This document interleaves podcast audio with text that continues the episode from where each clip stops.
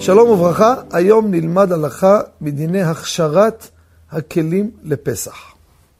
מה קורה אדם, יש לו מיקרוגל, הוא רוצה להכשיר אותו לפסח, שיהיה לו כשר לפסח, האם מותר או אסור. אני אומר את ההלכה הזאת בעיקר לספרדים, כי לאשכנזים יש דעות לפה ולשם, וכל אחד ישאל לרבו. הכלל הוא בהכשרת כלים, כבולעו כך פולטו. כל דבר.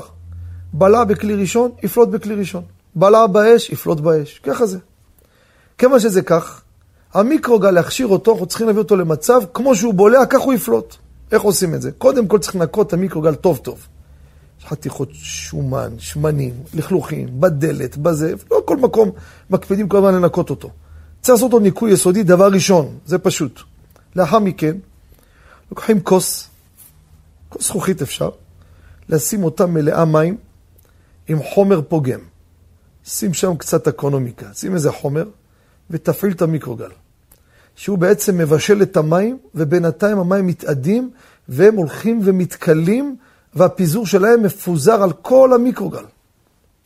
אותה פעולה שהמאכל קיבל מהמיקרוגל, העביר דרך העדים שלו, דרך המהלך של החימום שלו למיקרוגל, אנחנו נעשה אותו דבר, אותה פעולה, במים שיפגום אותו. אבל צריך להיזהר, תשימו לב לפני שיגמר, כי אם תשאיר אותו ונגמרו הנוזלים, הכוס תתפוצץ. תתפוצץ, המיקרוגל יתקלקל. ואז גמרנו את הסיפור הזה, עכשיו ננקה אותו, יש שם חומרים.